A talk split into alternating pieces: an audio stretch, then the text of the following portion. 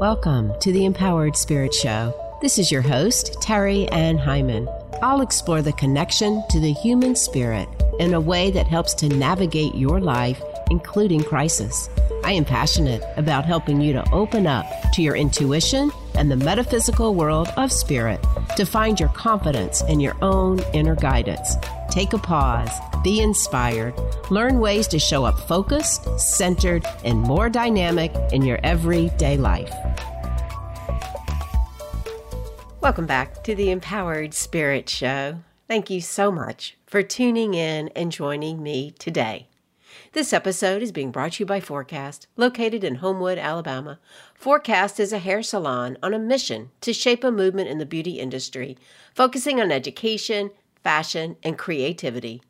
Forecast strives to train stylists with the latest in education to provide their guests with the latest trends. Follow them on Instagram at Forecast Salon or find them online at forecastsalon.com. As this podcast goes to air, we're in the first new moon of spring. The moon and the sun are both in the sign of Aries. It's fire, it's beginnings, it's new intentions for your path. Spring is about creation. Just as the sun rises each day, find that new rise in your energy for this season. The power of this new moon of Aries is like a spiritual warrior for new beginnings and change, allowing you to take that step forward into a whole new world of possibilities and to look forward to what lies ahead for you. Be sure to write your intentions out under this new moon energy. Anything is possible when we open up our energy and follow our spirit. Knowing your energy, your truth, your voice, your spirit is so valuable at this time. And that's where the rites come in to help you move through all this stuff. Rites being Reiki, intuition, tarot, EFT, and stones and crystals. Finding ways to tend to the struggles of your life with these tools can help add inspiration, amusement, and joy. It can free you from all that excess stress going on in the world. All of these cosmic forces and energy alignments I talk about on my energy focus for the week, which you can find live on Sunday nights on Instagram and Facebook. We talk about what's going on, we align our energy, and we set intentions for the week. And I pull the tarot cards for guidance. As we move through these cosmic transitions and into this new season, it's time to clean up your energy with an energy clearing session. Schedule one in person or online. When you work with the energy body, it helps to release the old patterns and all that old stuff. Links will be in the show notes. When you start going within and connecting to your soul and your spirit, you will find your answers. It is all within you. If you're a strong, passionate person who is ready to take charge of your life and let go of the stories running around inside of your head, let's talk. Let's talk about my Empowered Spirit private mentoring program. Warning this work will change your life. It can seriously improve your body, mind, and spirit. Side effects yes, you may see yourself or others as they really are. You may experience loss of excess baggage, resulting in major life changes. You may become the person you are really meant to be. My Empowered Spirit program can help you upgrade your spiritual path. You'll learn lots of energy tools, techniques, ways to center your energy, ways to raise your vibration and release the energy drains. Spring is one of the best times to jumpstart your spiritual practice. Schedule a spiritual upgrade breakthrough call with me, and let's talk about how these programs can help you. In today's episode, I had the amazing opportunity to talk to Dr. Lissa Rankin about her new book, Sacred Medicine A Doctor's Quest to Unravel the Mysteries of Healing. What an interview! Vulnerable, full of truths, both hers and mine. And I was in such star-struck energy to be able to speak with this best-selling author on a topic I am so passionate about that I even introduced her by mispronouncing her name. Laughing at myself now, I decided to leave it in because of the story she shares about her name. And I even went on to call out her best selling book, which is where I first heard about her, Mind Over Medicine, by the wrong name. Okay, I edited that one out. That was just plain nerves. But here's the thing she laughed, I laughed, and I corrected myself, and we went right into the interview. That's how genuine she is. She gave me her time Yes, it is a long interview. and we covered so many amazing topics, like the body's innate ability to heal, stress, how stress is a side effect of trauma, the stress response, and what it does mean to heal, what cure means, miracle prone, and how our health system is fragmented and how there is so much burnout. We talked about paradoxes, very important aspect to this conversation. Only teaching half of the paradox, or are you teaching both sides? The breath, caregivers, especially women, how illnesses can force you to actually receive when the body says no. What if you can't heal? Emotional shaming, the art of empathy, polarizations, and respecting this paradox of healing. So much in this conversation, including her Health at Last not for profit organization that she has created. I do get vulnerable, and she offers so much compassion for me, her time. I kept trying to speed up as I knew I was taking up lots of time, and she kept slowing me down. I decided to keep the personal, vulnerable parts of the conversation in the podcast with hopes that perhaps somewhere in you, you can relate and open up to your own healing as well. That you can look at both sides and see where you can bring healers, light workers, doctors, medicine into a full picture for your own self. For me, it has been a journey. And I will say this interview has allowed me to seek the conventional medicine I need right now for my lungs that has been from when I think damage from COVID or the vaccine or both. And I will give a big thank you to my newest functional doctor, Dr. Melanie Miller, and of course to my acupuncturist, Foti Anthos, and to my energy medicine teacher, Cyndi Dale, who is helping me to heal me. Before we begin, let's take a moment to pause, breathe, and set an intention for the collective healing for all at this time.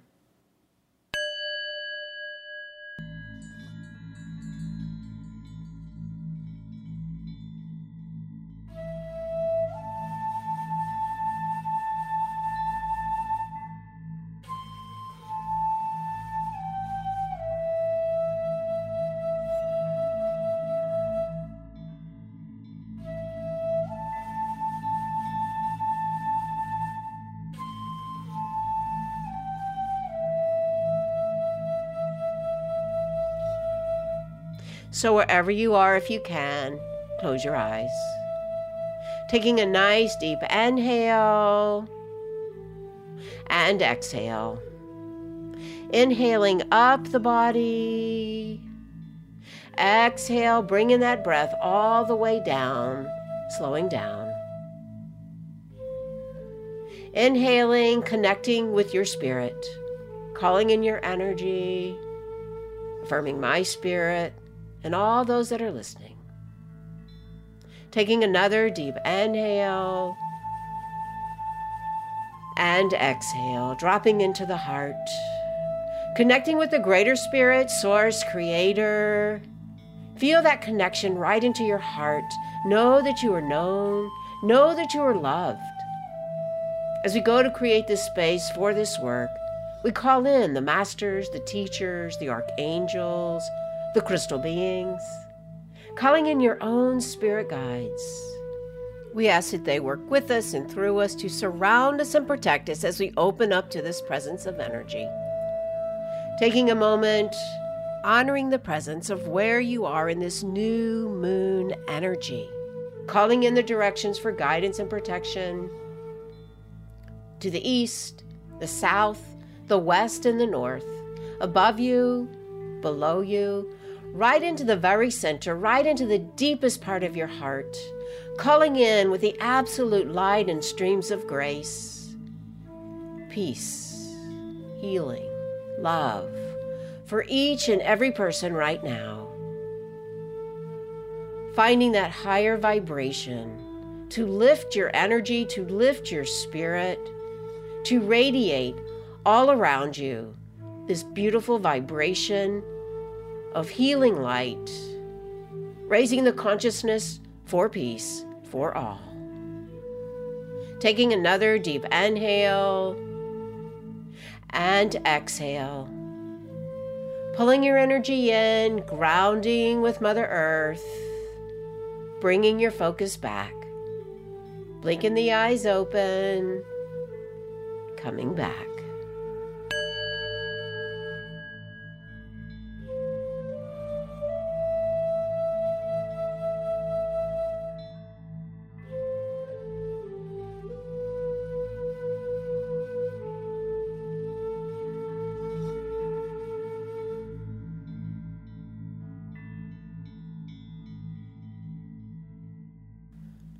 Dr. Lissa Rankin is an expert in trauma informed medicine, author of seven books, founder of the Whole Health Medicine Institute, and a mystic who researches radical remission, mind body medicine, and spiritual healing. Her TEDx talks have been viewed over 5 million times, and two national public television specials featured her work in the field of healing. Committed to health equity and determined to make healing accessible and affordable for all who feel ready for the deep dive of healing, Lissa's latest project, Heal at Last, is a nonprofit organization devoted to bring cutting edge trauma therapies and other sacred medicine tools to anyone who identifies as being in recovery from illness, injury, or trauma. So let us welcome Dr. Lisa Rankin to the show. Welcome. Thank you. It's Lissa. All right, let's do that again. I knew you spelled it with two S's, but I didn't know it was Lissa. Lissa, like Melissa without the me. All right. Oh my God, Lissa. All right. So we'll do that again. No, the, the story goes that my mother wanted to name me Lisa and my grandmother wouldn't let her because of Dirty Lisa on her soap opera. so Lissa was the compromise. All right. So let us welcome Dr. Lissa Rankin to the show. Welcome. Thank you so much for having me. I'm really delighted to be here. Oh my gosh, I am more than delighted to have you here. I am honored that you're taking the time to speak with us. I have to say, I have followed your work probably since Mind Over Medicine, which is, I guess, about 2013 somewhere around there. And it really just so resonated with all that I was learning and working and doing and my practice creating and all of that. So I'm really very grateful for all that you've brought out into the world. And just to give our listeners a little bit more information, my understanding is that you are a OBGYN working in the medical field, working really hard, many hours, finding not enough time to work with patients, having to bill so many hours, and really, I guess, basically burnout stress, anxiety, and really just kind of said, I'm done. Maybe those weren't your words, but. Yeah, and medical illness. It was, you know, yeah. And medical illness. Yeah. Yeah. And then, as I understand too, you kind of did, you left for a while and started, you know, kind of getting into more of your creative side, your poetry, your artwork, but you had a calling and you found your way back, maybe in a different manner, though. Yeah, I yeah. realized you can quit your job, but you can't quit your calling. Yeah.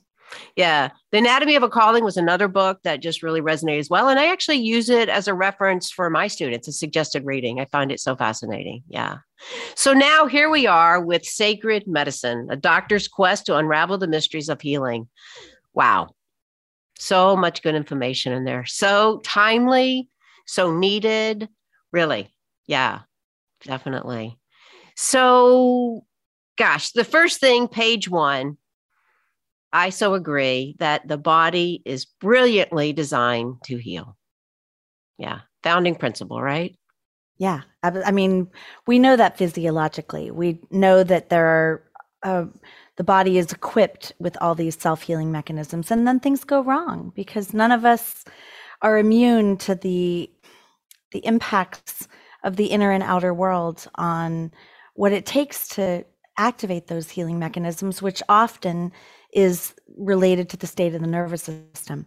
And of course, right now, we know with so much going on, it's really hard to live a life that is not impacted by the stressors on the nervous system inside and out. So, I mean, I that's that's a whole other conversation is the physiology of all of that. But in short, when our nervous systems are in the, for those who know polyvagal theory, when our nervous systems are in the sort of ventral vagal parasympathetic rest and restore relaxed state of the nervous system, then those self healing mechanisms are much more optimized than when we're in a fight, flight, or freeze type of stress response. Which we have been in in the past two years.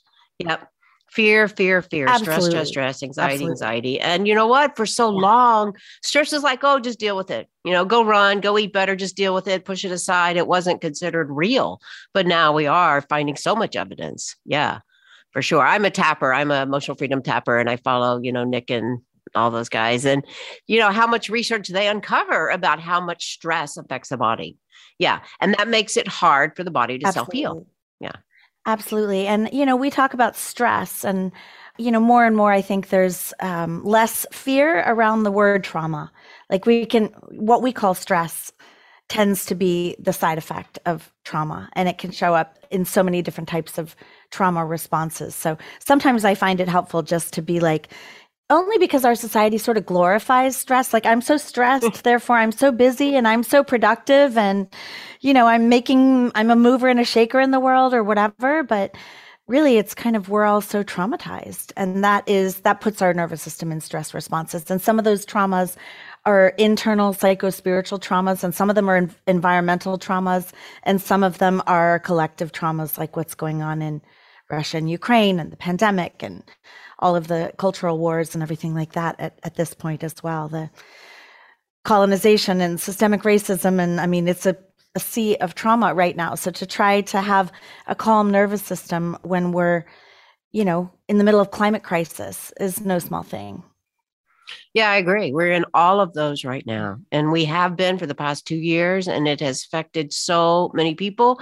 And we've seen just such change come about and such downfall of systems come about. And then we've seen all of this energy like, okay, now what? Right. And that's what I'm feeling now. Like, now what? Here we are. It's coming around to spring. And when the energy's starting to move us out again, it's like, oh, but now what? Let's just back up a minute and ask the question what does it mean to heal? Well, from the linguistic perspective, to heal is to become whole or to restore wholeness.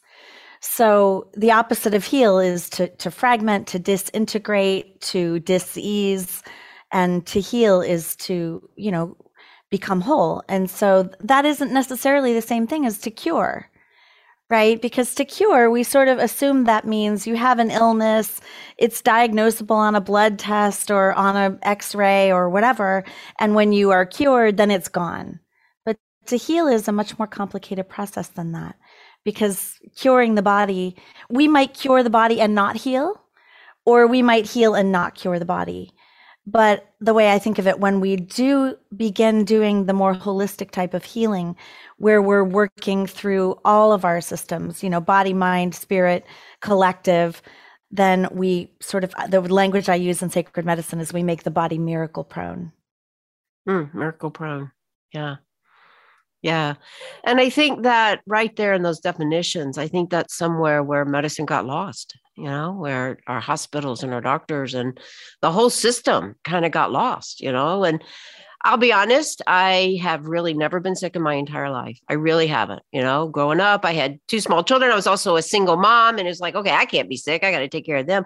Not until these last several years. And so these last several years, I actually, and also too, I, I caregived my mother for the last five years of her life. So I was in and out of hospitals with her and saw so many of the craziness going on and how much the nurses took on and all that system. And then now I had to go into the system to help me get better.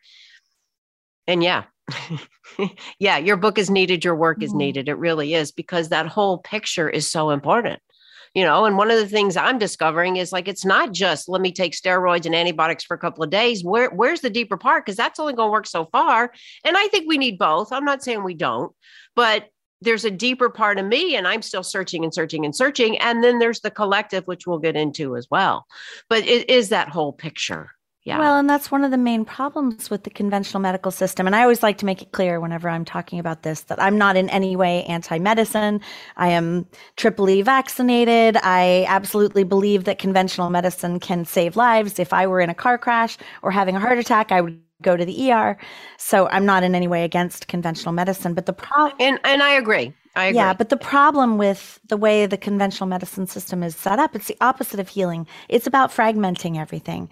You know, even just the way that we specialize in medicine, and like there's the heart doctor and there's the you know, bone doctor and there's the gynecologist and even the mind body piece. Like if there's trauma, then we say, oh, well, you need to go to the therapist or you go to the psychiatrist. And um, all of those things are interrelated. You know, even just that we fragment spiritual teachers or the priest or the rabbi or whatever, like, I don't think we can do healing without simultaneously addressing like absolutely if there's a pill that will cure your bladder infection or whatever go ahead and do it. But then why did you get the bladder infection?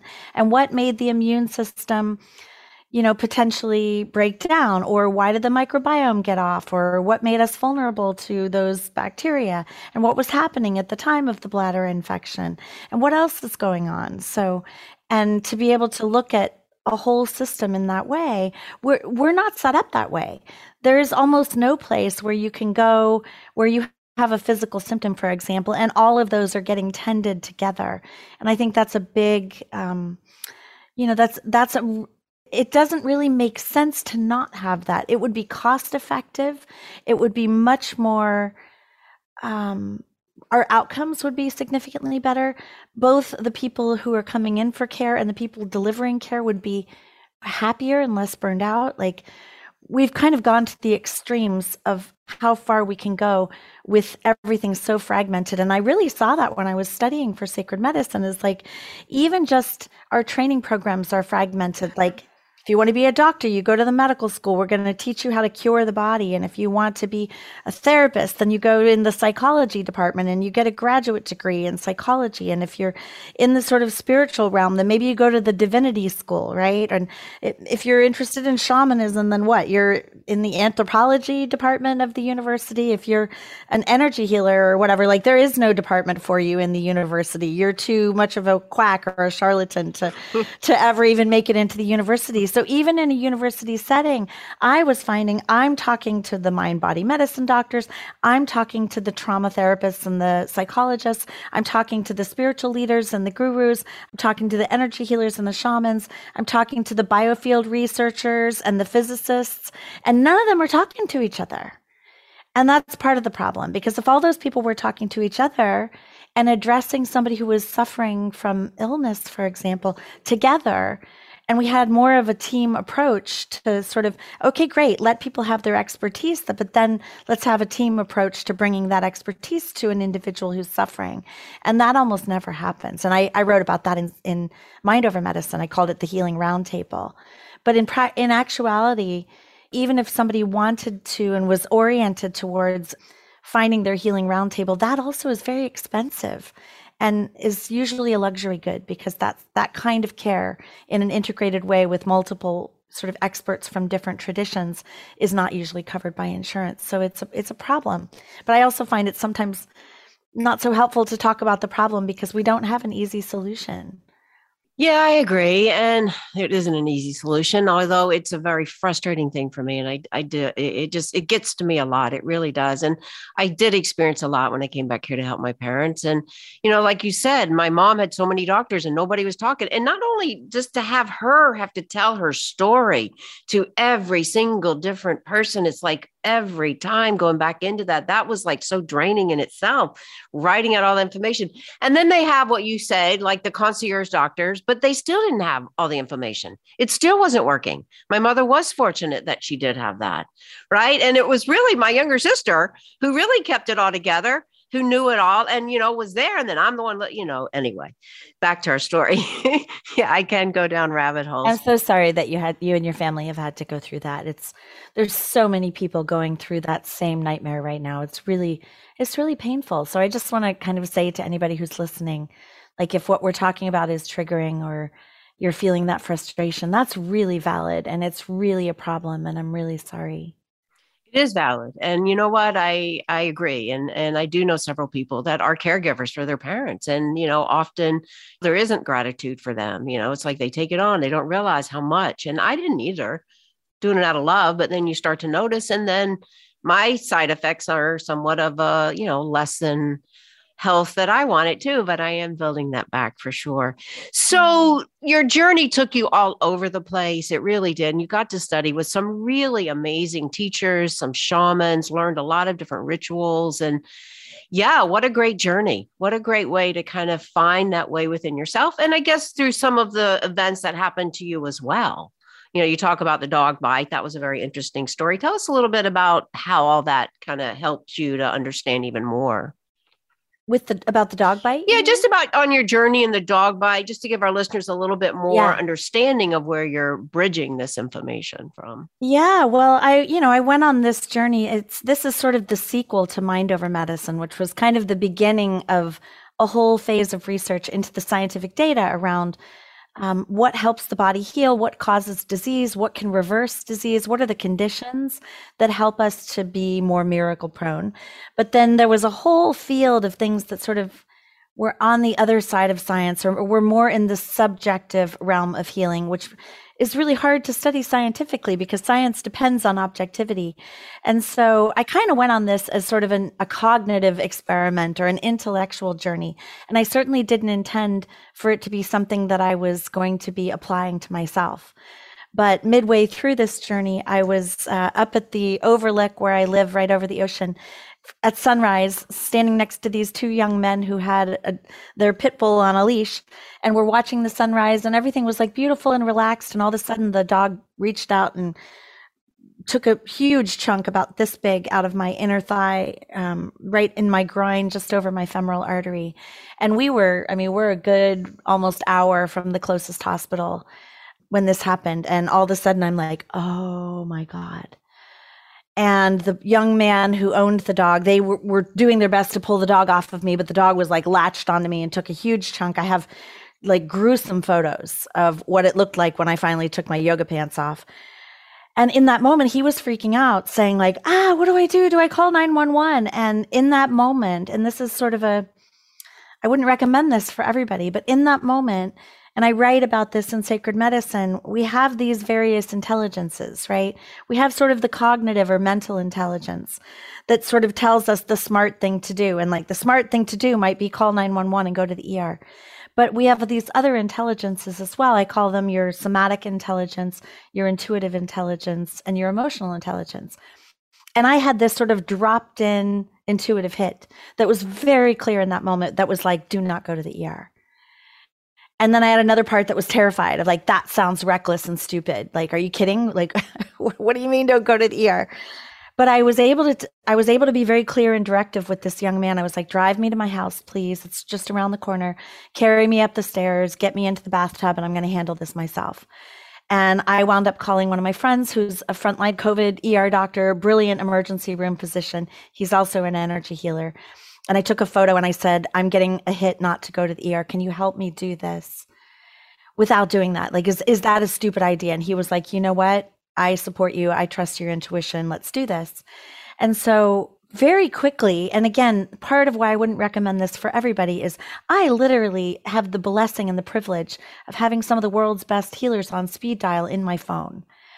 And so I was calling a trauma therapist to work with me right away to make sure I didn't get PTSD or dog phobia, I was calling an energy healer to send a photo and be like, I need emergency repair work. I was calling my spiritual teacher to be like, you know, let's call in the the the invisible forces to support me. I was working with, you know, he wanted me to go see a plastic surgeon to get a consult from the surgeon. The surgeon basically said there's no way this is closing without surgery. You're going to need multiple skin grafts.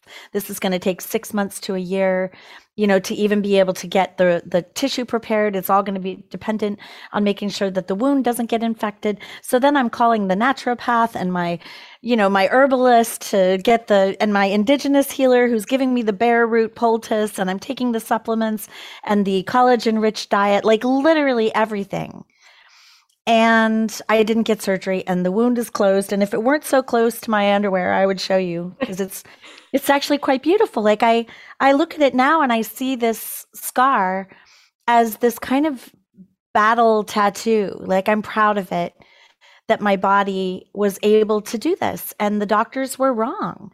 And I did end up working with a wonderful physician who was a wound care expert who looked at it and said, I really think you're going to need surgery, but I trust that you've decided not to do that. And I said, I want you to give me everything else you've got. Like, give me everything you've got that's not surgery. And so I did use the medical technology of certain bandages and certain wound care treatments. And she was a 30 year meditator and, you know, a very deep spiritual being. And I have to say, it was so comforting when she just looked at me and she was like, okay, we're not doing surgery. And I told her, like, I will absolutely do surgery if it looks like my life, if I'm going to die. But I'm just getting like, no, that's not how we're going to do this. And she tells me in retrospect, she said, You know what? You changed the way I practice medicine. I never thought to ask my patients, What are you getting intuitively? Or what is your body telling you? Or what is your emotional intelligence telling you? I would just sort of go from my mental intelligence and say, From my clinical experience, this isn't going to close without surgery.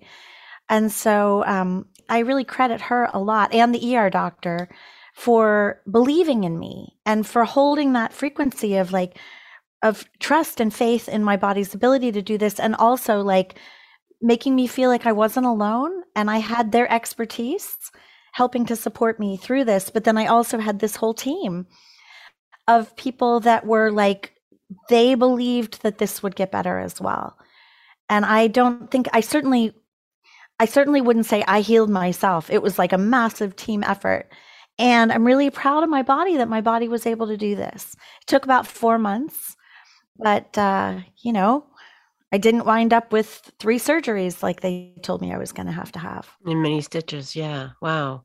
Yeah. So, also, too, the lessons that you gained, the faith, the knowledge, working with this kind of healing and the breakthrough. Gosh, what a breakthrough moment of your, of the doctor friend that said, like, I never thought to ask intuitively, what do you think? Yeah that gives you so much of your power. So often, you know, and I saw it so much my mom. I loved her dearly. Oh my gosh. But whatever they said, didn't have a clue how any of it affected her, whatever they said. Like, well, how do you feel about that? How did I don't know. I can't tell. You know, it's like, oh my gosh, oh my gosh. Yeah. Yeah. Yeah.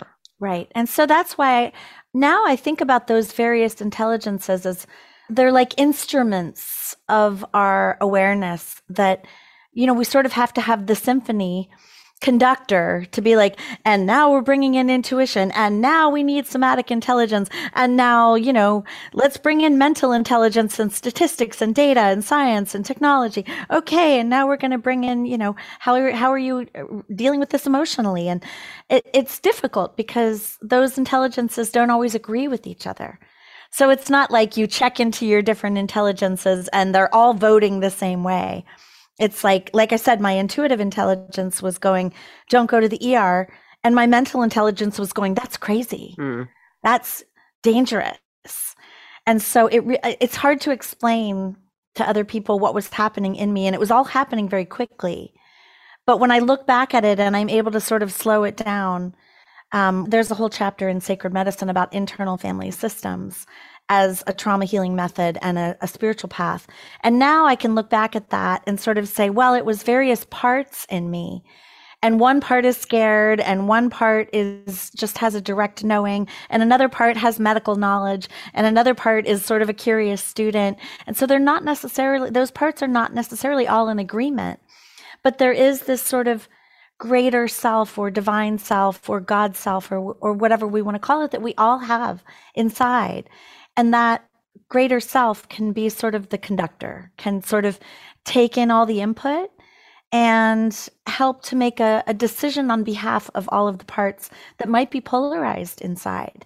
And that's really what it felt like. It felt like this great conductor sort of just um, weaving these various medicines in. And it felt very mysterious. It didn't feel like something I had control over but I was sort of watching it as an observer and sort of in awe. And then it was really incredible to watch my body change. And this all was happening while my mother was dying of stage four cancer and mm. not interested in any of these other practices. Like basically, you know, was told a bone marrow transplant is your only option. She decided she didn't want that. So then it was hospice. It was like very binary. It was either you do conventional medicine or you don't. And for me, it was absolutely not binary. It was very nuanced. Yeah, very interesting. And yeah, my I, I do remember reading that about your mom, so I can understand. and I understand as I watched my mom too, it was really hard. And and I come from that perspective too. It's like, you know, I had a little skin thing. It's like, okay, surgery, and another one, okay, so like, no, wait, wait, wait, wait, wait, time out. I need to get to the root of what it is. And what I uncovered was huge huge that set it off in a whole nother area of trauma healing and but i do feel like at least i can then get to the root of what's going on which is what you talk about in your six steps to healing you know and you right. start right off talking about your own belief that you can heal, your own belief that you'll get better. Absolutely. And, and but this part of what I really learned on this part of the journey that it was not as clear in Mind Over Medicine. And so I've actually rewritten Mind Over Medicine. I published a revised edition hmm. in 2020 because of what I had learned since then. And um, I look back at the original version of that and I feel like, oh, some of the time I was I was only talking about half of what I now call the paradoxes of healing.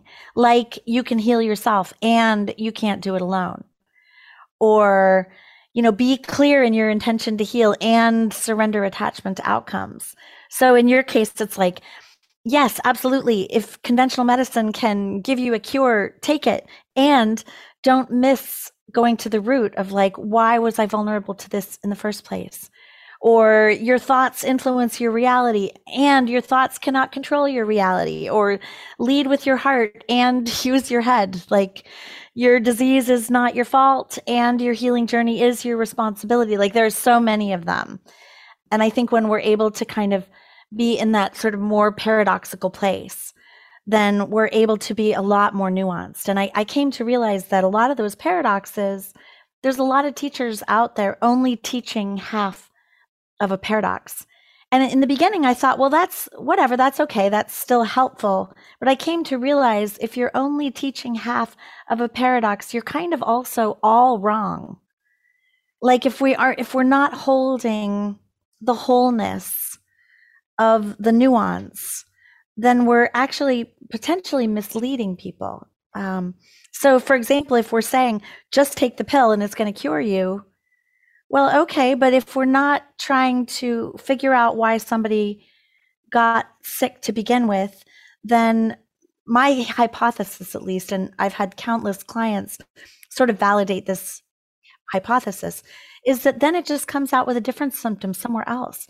You might cure it on the surface, but whatever is sort of festering inside or whatever is making the body more vulnerable to not being able to fend off whatever is coming is then likely to sort of um, show up somewhere else. And I found that a lot with working with energy healers, for example. People would go in, they'd have a symptom. Maybe they've decided they don't want to go to the doctor and they go to the energy healer instead, and their symptom gets better. And the energy healer says, Look, I cured them. But most of those healers don't follow up with the patient. And when I was following up with the patient a year later, I was like, Okay, how are you doing? They're like, Oh, yeah, that symptom went away, but I got three more symptoms and now I've got a whole new set of problems. Well, did you go back to the same healer? No, I went to a new one. you know, so I think the follow up is really important. And I think the same happens with doctors. The doctor's like, oh, yeah, I cured this. It's like, yeah, but then, you know, they got something else. So it's not that we shouldn't offer whatever relief will offer instant relief. I'm all for like, I'm pro survival. Like, if you can take the pill and feel better, like, absolutely take the pill. But let's not stop there like, let's get curious. And maybe, you know, certainly I'm not saying that all illnesses are psychospiritual in nature. But it might very well be that somebody lives next to a toxic waste dump or, you know, that, that our bodies just don't have any immunity to a novel coronavirus. And we're, we're, we were all vulnerable to that novel coronavirus. But I would watch the polarizations out there between like germ theory and terrain theory. And I was like, wow, people, it's both. Mm. Like, absolutely. Yeah. You know? No, I do. I agree with you. And I have to say, I've been working in this work. I don't know now. I'm in my 60s. I don't know, 20 years, 20 plus years. And and I have grown to understand both sides of what you're saying. And I know in the beginning I was like, oh no, just do this, just do this. But it's like, no, that's not the case. Right. And and I have grown to have a better and more well-rounded and and respect for for medicine. I tend to go to the other first that's always been my case. You know, I always I always joke my acupuncture is my doctor, you know, that kind of thing. But I do think we need a well-rounded view. I do. And for me, it has been a struggle. I don't know why I have fear of doctors. I do. Perhaps because I lost a baby halfway through a term and now I'm scared to go get any kind of ultrasound or anything. I don't know, trauma, oh, right? I'm but sorry about that. Yeah. Yeah, a long time ago. But I do feel like, you know, in my own understanding, and, you know, I am an energy worker and I do follow up. And some people are surprised they even call them a few times after. They're not used to that. But I agree with you because I do think it can chase. And I also think, too, that sometimes when we don't do that root work, it is going to come back again, like you said. So I do think we need both sides. And and I work with Reiki energy. And to me, Reiki addresses this because it does work on all levels of the body. But yet we never say Reiki cures anything. It brings the body back into balance. And I think a little bit of that is what you're saying. And two the whole idea of healing is such a it's a journey you know it's like we're never completely done you know like doing great something comes around triggers something else we uncover tr- it's like oh no here we go again right? And i get that all the time am i going to be healed? Like well let's just take it one step at a time and see what we can do to balance the body but I don't know. I do think that you do talk a lot about this in your book, and you give uh, your readers a lot to look at the steps of healing. What does wholeness mean in healing? You do talk about some sacred practices. I work with the medicine wheel. You mentioned that in there. I love the medicine wheel. And I'll be honest, I don't know how I knew to create one, but I did rock by rock when I moved back to Birmingham and my father had the property. And it was something that within my own energy came forward. And I love it. And I find it being in nature and doing these sacred practices can help us. And then it's like to try to get out there and explain it sometimes to people. It's like, okay, just come experience it, right? That's what we need to do. You also address the topic of spiritually bypassing, which is such a big topic right now. Mm. You know, and lots of times you hear people say, well, you're a healer. You should just like understand it's for the greatest good. Like, hmm, yeah, I got that when I was grieving for my mom. Well, you know, she's right there with you. Hmm, know, let, let's go through and make those feelings understood and have the time to experience them. And I think that's part of it too, is our culture so fast, right? And that slowing down is really kind of what you had the ability to do in order to have that inner pilot light to know what all those parts were talking about which plays into the idea of why we need meditation, why we need breath work, why we need walks in nature, why we need this instead of being such a busy society. It really is important, which Lissa, Dr. Rankin, we could go on forever and ever and ever, but I did want to come around to a subject that you do talk about and something that is very important to me is the, the collective healing for where we are right now. And that some of these practices you and I are both talking about, people don't always have the resources for. And I know here in Birmingham, we've created a Reiki association so that we can, not for profit, so we can bring it out there and we can bring it there. But tell us about your, your Heal at Last project and how all of this, and I, I would imagine these last two years has affected you with this one of the things you talked about is the um, the fear of going to doctors and how people that might have been traumatized by the medical system might be more inclined to go to energy healers. And i think that's totally valid. And i so i want to i want to just i just wanted to acknowledge that. I think one of the beautiful things that i learned from this 10 years of working with healers is that i think the energy healers do such a better job of actually slowing things down, spending more time with patients, like actually tending to the ritual and the the emotions and the heart and you know the um counteracting some of that trauma of the medical system. And so I really get why some people want to go there first. And frankly, I don't think that's a problem. Like I don't have a problem with that. If people don't have an acute care issue, if they're not actively dying because they just were in a car crash or whatever. Uh, I have a story in sacred medicine about somebody who was acutely dying in a car crash, and Donna Eden was the first responder and doing energy healing until that person was able to get to the emergency to the operating room. So even then, like maybe that's that's still okay. Um, but I just want to acknowledge that that the conventional medical system is traumatic even when it's life saving, it's traumatic. And I do think that there are a lot of people in the alternative medicine and energy healing and spiritual healing world that do a better job of of dealing with that trauma and making it less scary to receive care when somebody is in a vulnerable state. And the second thing that you said that I just wanted to slow down was the conversation about spiritual bypassing. But I know in my audience, especially during the pandemic, that was sort of like what? What's spiritual bypassing? The term was created by john Welwood, who is a a Buddhist psychologist and spiritual teacher, where he noticed in spiritual communities that people were sort of using their spiritual practice as a way to bypass their emotional trauma or um, not to deal with sort of social justice issues out in the world or to be sort of conflict avoidant in their relationships, that there were a bunch of different ways that people could use their spirituality to not deal with reality and that it could actually be quite dangerous. And uh, Robert Augustus Masters, who is a really interesting character, he's a former cult leader from like 30 years ago who went through sort of a whole fall from fall from grace as the cult leader and went to grad school and became a PhD psychologist and wrote a wonderful book called Spiritual Bypassing. And so I think this past couple of years during the pandemic and Black Lives Matter and the climate crisis and now the war in Russia and Ukraine or whatever, we sort of saw a lot of polarizations between sort of the social justice activists and the spiritual people sort of saying, well, we're just having the great awakening and, and this is all wonderful. And COVID is just going to take us to the fifth dimension. And, and it was very, I think, disorienting for a lot of people that were actually having a lot of legitimate fear and legitimate grief and legitimate anger and it, it sort of a lot of people who were doing the spiritual bypass themselves sort of their belief system just kind of shattered.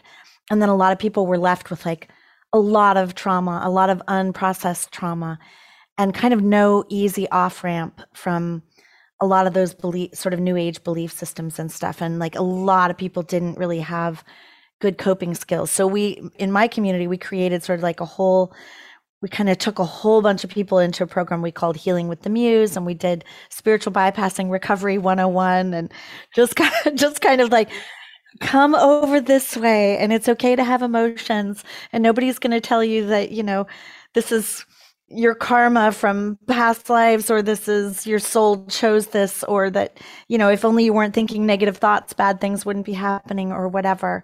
So i just wanted to kind of presence that and then you asked about Heal at Last and the collective trauma. So, Heal at Last is the nonprofit that I started recently. We just got our first hundred thousand dollar grant from a wonderful, a wonderful philanthropist who herself was chronically ill and has a deep social justice part where, um, you know, she realized that being able to access the kind of healers that yeah. I was able to access when I had my dog bite is a luxury good and that most of these practitioners are hmm. not covered by insurance most energy healers and cutting edge trauma therapists and you know neo shamanic workers and people like this and you know to even just to be able to go to Lourdes or to be able to go to a retreat center in the Amazon or any of these kinds of things is really a luxury good. And so she shared my social justice triggers around feeling the unfairness of not wanting psychospiritual healing to be a luxury good. And so we're working to create circles of healing, group healing that incorporate energy healing, trauma healing, sort of spiritual healing, um, creativity as healing, working with the arts and music and things like that. Basically, how could we train group leaders to do what I do when I'm leading a workshop with people who identify as being in recovery from illness, injury, or trauma? Um, and we're sort of envisioning kind of like 12 step programs which are you know a fabulously democratic kind of healing. It's by donation only. It's on it's everywhere in the world. But not everybody identifies with being an addict or being um, codependent with an addict which pretty much most of those programs are for addiction and people in recovery with addicts. But those are just one way that trauma can show up and there's a whole bunch of other ways that trauma symptoms can show up.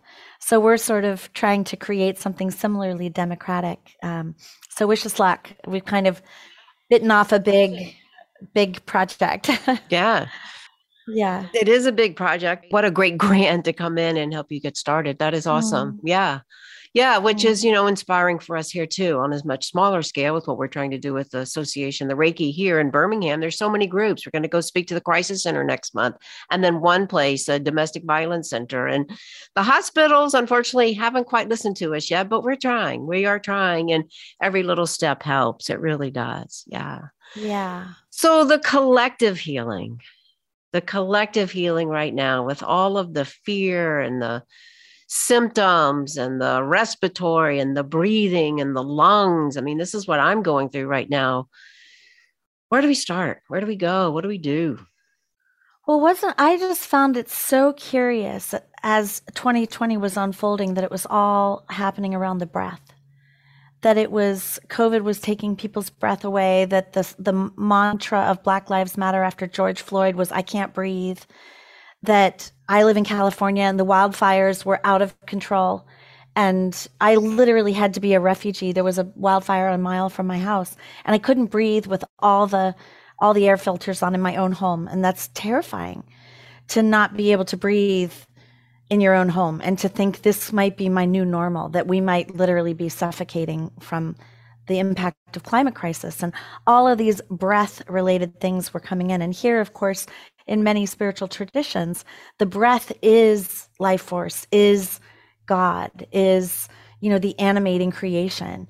And so, you know, what do we make of that? And I certainly don't have an answer to that. I don't know if you have an answer to that, but I was like, wow, this is an enormous um, collective wake up call. It is. It is. In in Hebrew, it's ruach, which is the spirit, the breath, you know, the wind.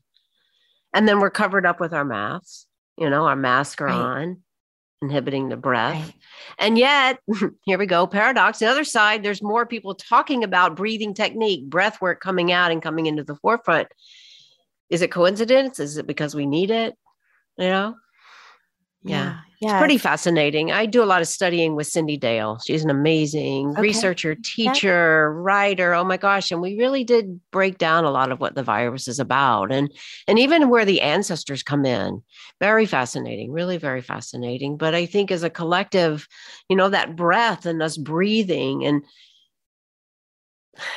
I don't know what I was going to say mm. after that, but I know we have to find a way to find the way back to that, you know, and with the sacred elements in mind, with the air, with the, with mm. all of that in mind. Mm. Well, it's interesting you say that because I've I've been training medical doctors for nine years now in a program called the Whole Health Medicine Institute, and one of the things that we do, and and I think this is really important for people that are wrestling with with chronic illness. One of the things that we do when they come in, because a lot of what I do with doctors is we're doing, I basically function as a trauma healer for doctors with PTSD, which is almost everybody, especially now, especially now. after COVID, especially now. So I'm doing a month long training, I'm doing a month long program, for example, at Esalen for um, burnout recovery for frontline mm, Excellent. You know, physicians yeah. and and healthcare workers. And so one of the things I do when I'm working with healthcare workers is I bring them in and I say, okay, now all of us who are in the helping professions, we are always giving. We are always focused out here and we are putting our effort out here. So I want everybody in the room to only breathe out. And we're going to see how long we can only breathe out. And of course, everybody laughs because like we you can't breathe out for very long. And I'm like, well, you know one of the big things that i learned in working with some of the indigenous healers in my in my research was the concept of sacred reciprocity or in the Q'eros ayni a-y-n-i that sort of that idea of we have to breathe in and breathe out in equal measure with nature with our breath with um, giving and receiving with generosity out there but also then being able to take in the generosity that other people might be able to give to us, or that nature is giving to us, or that God, Goddess, the divine is giving to us. And so when I think about the breath, I also think about that. There is that like many times per minute, we are being asked to breathe out that which no longer serves us, like breathing out the toxins and then breathing in fresh and life-giving new new air. And I think when we start looking at the chronically ill, at least one of the things that I found really distressing with the people that conventional medicine really was struggling to help is that a lot of these people had been caregivers their whole lives. They had been focused out here and taking care of everybody else and neglecting themselves and neglecting their self care and throwing their own traumatized parts under the bus in exchange for like caring about, especially women and what illness often forces people to do is it forces them to come back into more sacred reciprocity. It forces them to let other people take care of them, to be more d- dependent, to be receptive to care. And uh, Gabor Mate wrote the book, you know, When the Body Says No. And there are so many trauma survivors who have trouble saying no, who have trouble setting boundaries, who have trouble getting their own needs met. And, and if we can't get those traumas treated and use our words and use our boundaries and use our communication to say no, then sometimes the body forces us to do so. And when I look at that on sort of a collective scale, it's it's almost like even the busyness epidemic, like COVID forced us to say no to a lot of things. And I'm not trying to say, I'm not trying to use any spiritual bypass to say that that's a good thing. It certainly is, has been a good thing for some people, and it's been a horribly traumatic thing for other people. But I think when we are able to start to look at the fractals of like the breath breathing in and breathing out ourselves how are we giving and how are we receiving and then looking at the collective of giving and receiving and is it fair? Is it just? Is it equal out there? The the the haves and the have nots and and we're we're really reckoning with power we're really looking at a power and people who abuse power. And what are we going to do with that? And we've got the Me Too movement, we've got Black Lives Matter. We're watching, you know, an authoritarian dictator in our own country and in Russia just feeling entitled to things that they're not entitled to. And the destruction that's coming as a result of that and the imbalance and the social injustice in that. And so, you know, I do think we're at a place where we we have a collective opportunity and it is absolutely not necessarily a great awakening. It could be, we could also look at it as a great darkening. And we're each of us individually in choice about what we do in these moments moving forward.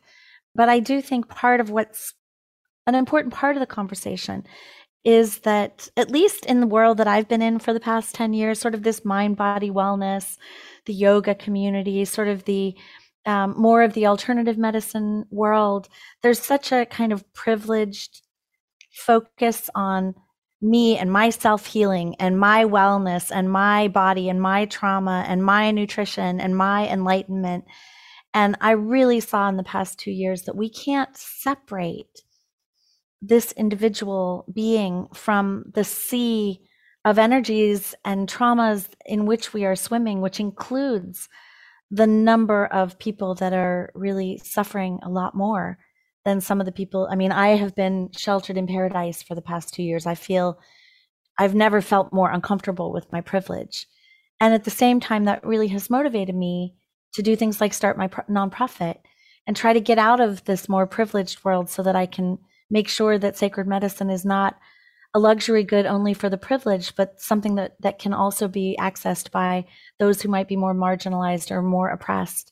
Um, so yeah, that was a lot. I'll, I'll no, that's down. a lot. No, thank you. Thank you for slowing me down too. Um, you know, there was a lot that you did say in that. And while I don't believe that it can't all be just about, well, me, me, and my, what I need, I need, I do believe it starts within ourselves, especially finding that peace and that, that joy and that contentment. Like that is part of the wellness too. Finding your spirit, finding that inner guidance that you can tune into, that's part of the wellness too. And as I do that, I allow you to do that, and the others to do that, then we can collectively grow in that light. And to me, I feel like that is my hope for the future it really is. And you know what? I forgot about this. I got very triggered reading about why I couldn't heal right now. And I may cry, but reading about why I couldn't. And part of it was that I felt I didn't have something to look forward to. I mean, I guess partly because my parents were gone and now my family is different. My kids are on the other coast and now so much trauma in the world. And, you know, my business kind of dropped off as a light healer during COVID. And was people going to, was this really doing the work? If I can't heal, then how can I, you know, all these kind of things. Now, dark night of the soul, I'm coming through it. But I do believe that by me allowing myself to know that if I can shine my light towards myself for peace and love, that that's going to help the world in some small point, you know, in some small way, that the more that I can help others find that peace within them, that we can magnify that light and we can be radiant in who we are to help shift some of this darkness. Mm. Well, I want to slow that down too, because that was really tender and really vulnerable, what you just shared. And I'm so glad you said it.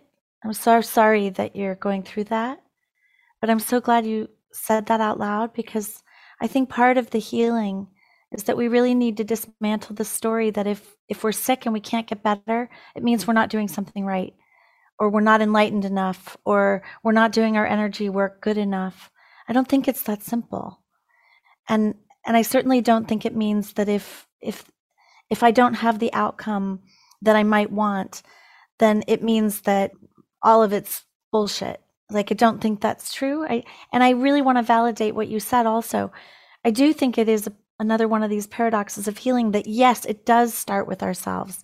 Healing does begin within. We must start by reconnecting sort of the the divine self with all the fragmented or traumatized parts and to heal the inner polarizations inside of ourself to be able to come more whole inside of this individual um, unit in order to be able to have more resilience and to be able to be more part of the collective healing and more a part of the social justice and and the activism. And all, so i i'm not saying in any way that by by saying that we have to also be part of that collective healing it doesn't mean that that doesn't include that what you're doing and what you're teaching isn't incredibly important and that what you've been doing for yourself isn't really important. And i just also want to validate that what you're doing with your parents is part of that part of that. Like if we if the world we're living in doesn't include that we don't make sacrifices that might make us might be hard for us in order to be loving for our families and make sure our elders are not alone and navigating navigating end of life issues perhaps you know without the care of of their loved ones or whatever like that's i don't want to live in a world where where that isn't part of our activism. So I'm sorry that it's been a struggle for you. Oh, thank you. To... And I, I just, it all came out, but it, I did reading your book. It made me look at like partly like, why am I having some of the resistance to healing right now? And I do think that is mm-hmm. some of it. You know, I haven't found, so to speak, that next purpose. I'm, you know, moving into retirement years, and you know, I'm far away from my kids now because I chose to come back here, and and I value the time. I learned a lot. I learned a lot about myself and my family and my generation, and and what it does mean to give up a little bit of part of me in order to love even more you know and so i appreciate mm-hmm. that and and i think that all of this is like so important in how we choose to heal and how we choose to be in a more wholesome way and some of the systems need to come down they just do and how do we rebuild them and it is through research that you've been doing and i give you so much credit and i give you so much credit for your journey and to have the strength to come back and challenge it. I mean, like that's awesome, right? Yeah. Well, and it's hard and it is triggering, you know, because like well, I don't know which part specifically triggered you in the book, but I know one of the parts I was the most scared of putting in there was the section from advanced integrative therapy where one of the one of the pieces from this type of energy psychotherapy that Asha Clinton created is that one of the things that she does with people who are sick or um, in recovery from trauma when she comes in is the first thing she does is she does her own kind of muscle testing on various um, various statements like I want to heal. I want to die. I don't want to get better. I'm resistant to my healing. Like these various you know, I'm I'm going to get worse and worse, or I'm I'm getting a lot of secondary gain out of being sick, or these various things in order to just bring insight into things so that, that she can find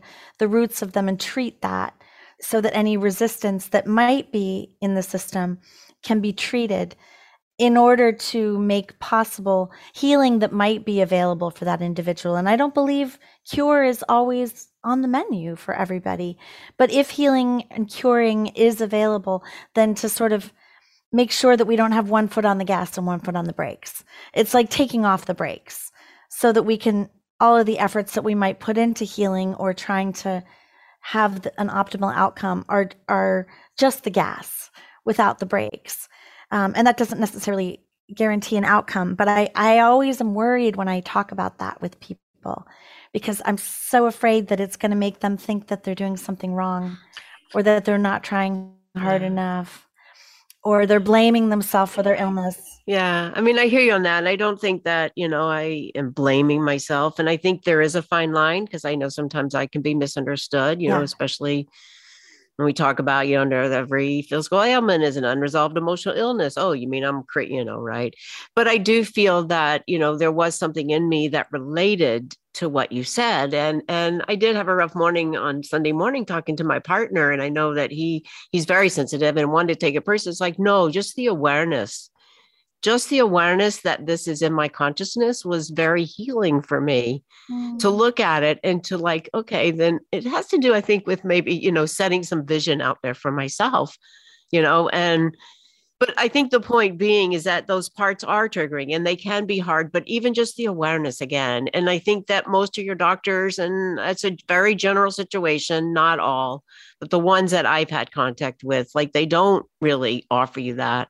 And I just found a functional doctor. And I remember like she actually asked me my vitamins and she actually asked me my diet and she actually asked me what I was, you know, it's like, oh my God. And she wanted to hug me. It's like, okay okay, now it's a whole new, you know, ballpark for me. And maybe I can release some of the trauma that I've had.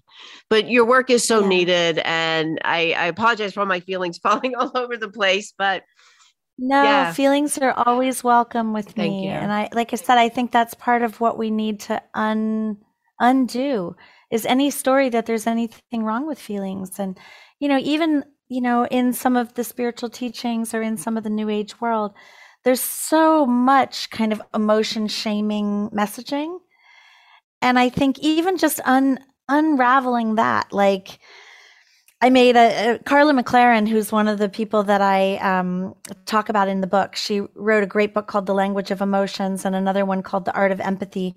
And she's a fascinating character. She was a very famous psychic healer, kind of sounds true author on the New Age keynote circuit and then she basically quit and had like a change of heart and went to grad school and became an empathy researcher and kind mm. of quit doing her. So she's she's an interesting person who's gone sort of from like growing up in a new age cult to sort of being a scientist and a researcher. But she, it gives her a lot of breadth and and capacity to talk about these things. And she made a whole list of like emotion shaming messages. Mm. and i communicated with my people on Facebook. And we made a whole other list of emotion shaming messages. And I think we need to just be careful that there's nothing wrong, for example, with feeling afraid right now. Like we are in a situation where, you know, the European the European borders may be uh, vulnerable to World War III right now. That COVID isn't over. That we really are in a climate crisis. That there are huge social justice issues that we haven't resolved yet. And so, for example, it's not, there's nothing wrong with feeling afraid of that. Now, we can obviously go too far into, I, I think it's really important to acknowledge that there's legitimate fears that are in the present moment that are based on something real. And that those fears, for example, can reactivate young, traumatized parts of us that are stuck in the past that are i know this happened to me for example. I was actually getting on a plane almost for the first time during covid the day russia invaded mm. ukraine. And i was already triggered because i hadn't really been on a plane. It's like covid pandemic i've basically been in my bubble. I'm getting out of my bubble. And now the news is everywhere and everybody everywhere in the security line. Everybody's talking about it. And i had a part that just wanted to like go back to my little beach house and hide from what's happening in the world and not be on a plane on the day that Russia's invading Ukraine. But then when I looked inside and I'm like, who's scared? Like, okay, that's legit. But I was more triggered than the circumstances necessarily warranted.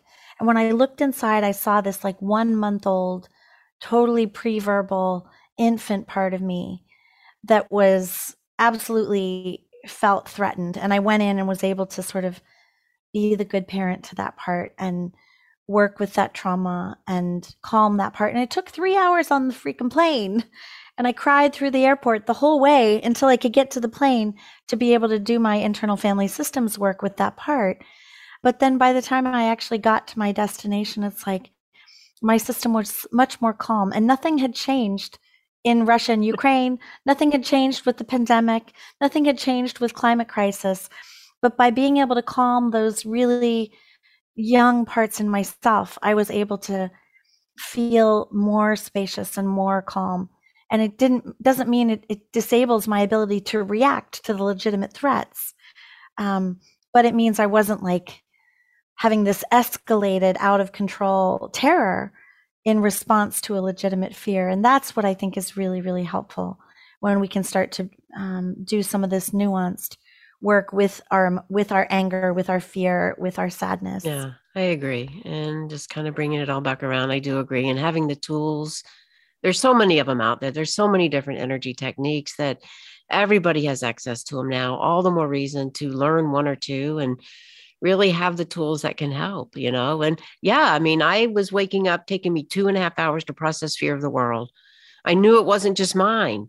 Uh, I really, right. right? And and yeah, it's just taking so much time to do a lot of that personal work. And I do think that we all need to have that responsibility to do the work we need to do and to open up our minds and really I am you and you are me. We're all experiencing so much together right now. Yeah. Well, and I think it's been especially difficult for the empaths of the world who um, have difficulty with their psychic boundaries, where they have a hard time not taking in the real heaviness and intensity of the collective burdens out there. I've had to create a ritual. I had to call one of my peers, help me. Okay, at night before you go to bed, this is what you need yeah. to do. And so it's like a little ritual to guard that energy. No matter how much I know, it was still happening. So yeah, I agree. And I wrote down Art of Empathy. Check that yeah. out. Yeah. yeah, it's beautiful. Yeah. Well, what a fantastic conversation. I really appreciate it and appreciate the work and that you are standing up and you do have a voice and you can represent many of us who do this work and have so much you know, caring and empathy, and we want to help people, and we want to come from a perspective that could be a different way of looking at life and the way that we do go about these things. So I do really appreciate it. I do think we have really answered the question, but I like to come back and just give a final comment, if you would, on how the work that you're doing, especially this last book of sacred medicine, can help to empower the spirit for where we are right now. There are many ways, but I guess if I had to pick one, I would say we all have these inner polarizations, right? It's normal. Anybody who's ever made a New Year's resolution has had like the part that wants you to be a better person that makes the resolution and then you have the part that like 2 weeks later like breaks the resolution and then you have the inner critic that comes in and shames you for being weak and you know and then we have this cycle inside of these parts that are fighting with each other right? Sort of the angel and the devil and the parts that criticize us and the parts that mess up yeah. and all of that. And and that takes a tr- it's a tremendous drain on us energetically to have those little wars inside. And i love the work of being able to get to know all of those different parts and to understand how all of them think they're protecting us even the parts that are doing things that we might um, demonize or hospitalize or medicate or put in prison or sent to rehab. You know all of those parts think they're helping us in some way. They think they're protecting us by trying to help us not feel the pain of some of our most wounded inner children and the more we can become intimate with those parts and we can comfort them and reparent them and help them get their needs met that those parts don't want to be doing those extreme behaviors and they're exhausted a lot of the times. And when we can calm those parts the way I was doing on the plane, and we can help them to relax and we can have more peace on the inside, the more sort of that divine self or that spirit or soul or whatever you want to call it can come out and sort of become more of the leader of our lives and make more of our decisions and impact the collective in the ways that we are engaged in our activism and our healing work and our families and you know, our friendships and and the way that we love. And that to me is like one of the most inspiring outcomes of this research is that I feel like when we can stop the war inside, then in whatever way is in front of us right now, in whatever way we can help, because I know I have a lot of parts that feel helpless. But every day we we are confronted with ways that we can help. And if we can resolve those inner polarizations and and help in the ways that we can without bypassing, without being like, well, I'm just going to pray. It's like, well, pray with your feet, pray with your money, pray with your activism, and do your meditations and your inner work, like both. It's back to that paradox of healing. And that for me is really hopeful. And it's really intimacy building. It's like intimate with ourselves, intimate with each other, intimate with nature and the world. And that gives me hope. Yeah. Beautiful. Stop the war within, resolve some of that inner conflict and have the tools to do it. Yeah. Mm. Definitely. Well, thank you so much. I appreciate your time and your conversation. And I know my listeners will too, to your spirit. It was a pleasure. Thank you so much for having thank me. You. Wow. wow. What a conversation. So many different aspects. And I know for myself, as you guys know, as you listen to the show, that yeah, it has been a healing journey for me, trying to figure out the asthma, the COVID, my dad's energy, all of this coming together in a changing world that does have a lot of stress, a lot of fear. And as an empath, yeah, it is hard. So, yeah, finding the tools, the techniques, that's why we do this work. That's why we have this part of the healing arts, of energy, of healing, all of this coming forward so that you can have some of these tools that can help bring yourself and your body back into its innate ability to heal. What a fabulous conversation. Thank you again. Dr. Lissa Rankin. So, yeah, just take a breath, let it all settle in. Reach out if you feel triggered. Working through emotions is so important. I urge each of you to get her book, the Kindle, the Audible. She narrates the Audible, and as you can tell, has a very soothing and loving voice. Please, please share this out with anyone that needs to hear this. Let's make a change in our healthcare system. We need a whole system that works on all levels. If you like this episode, please leave us a review on Apple Podcast. Thanks again for listening. This is your host, Terry Ann Hyman. To your spirit, namaste. Are you local to the area of Birmingham? Come join us in our first local MAD event. We are looking for locals making a difference. If you're a Birmingham business entrepreneur looking for other entrepreneurs and interested in removing the limited beliefs that keep you playing small, come join us every second Monday of the month for a happy hour, a little energy work, and networking. Let's boost creativity. Time to raise the ceiling. The link will be in the show notes.